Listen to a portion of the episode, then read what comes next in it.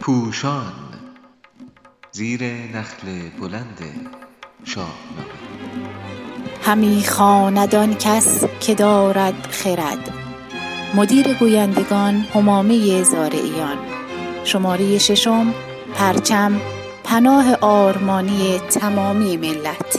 فرستاده شده برای روزنامه اعتماد در تاریخ چهاردهم شهریور ماه 1398 نویسنده علیرضا قراباقی گوینده اشرف رشید بیگی.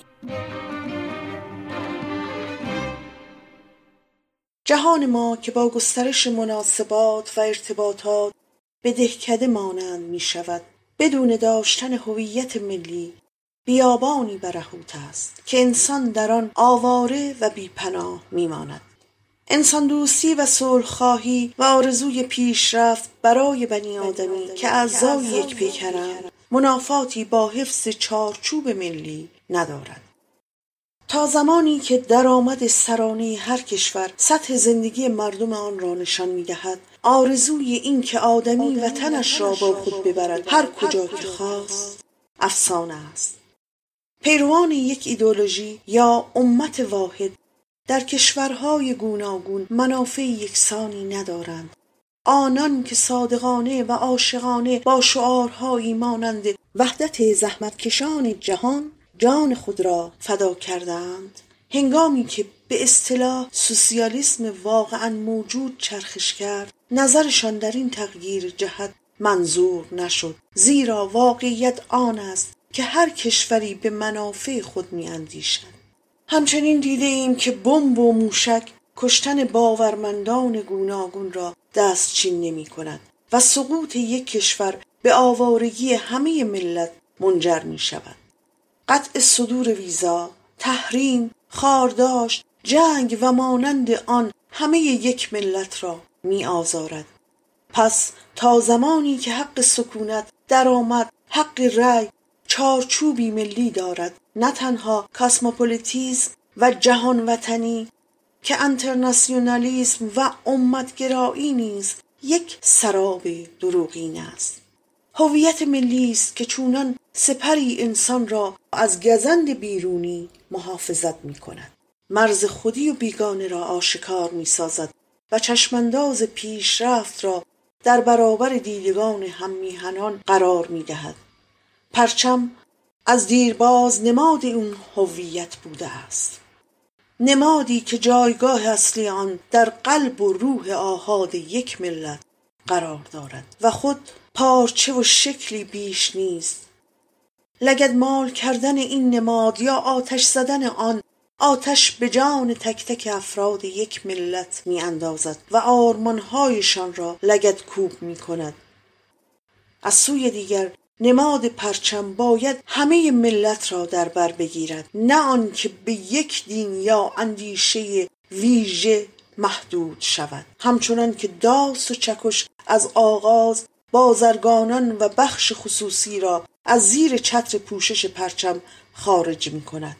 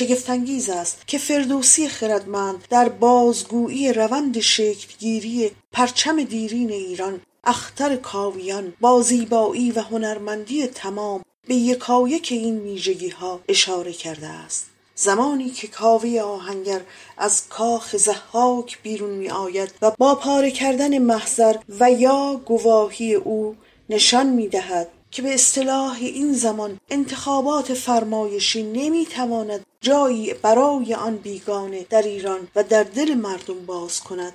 پرچم یا درفش ایران شکل می گیرد این درفش از چه چیزی درست شده و جنبه های نمادینه و کار کرده آن چیست؟ خردمند توس در یک بیت شاهکار چنین پاسخ می دهد از آن چند کاهنگران پشت پای بپوشند هنگام زخم درای منظور از پشت پا در واقع جلوی پاست. دکتر کزازی مثال خوبی می‌زند. امروز هم وقتی از پشت جلد کتاب صحبت می کنیم منظورمان روی جلد است. همه به ویژه قدیمی ترها دیدند که آهنگران هنگام زخم یا کوبیدن درای یا پتک برای اینکه تراشه ها و براده های آهن به آنان گزند نرساند. یک چرم یا پارچه ستبر از کمرگاه به پایین میبندند و جلوی نیمتنه خود را میپوشانند. بپوشند نیز در اینجا به معنای بپوشانند است. زخم یا ضربه هم همان است که در زخمه برای نواختن موسیقی هنوز به کار می رود این بیت بسیار خردمندانه است. پرچم آدمی را از گزند بیرونی محافظت می کند چرم می تواند نمادی از گاو و زایندگی و گیتی باشد و به گاو نخستین و نیز به برمایه گاو پرورنده فریدون اشاره داشته باشد. آهنگری می تواند نشانه ضد جادو بودن آهن که به قول زنده یاد دکتر محجوب در آغاز به شکل شهاب فرود آمده از آسمان در دسترس بشر قرار گرفت و نیز نشانه کار و زحمت و تولید باشد.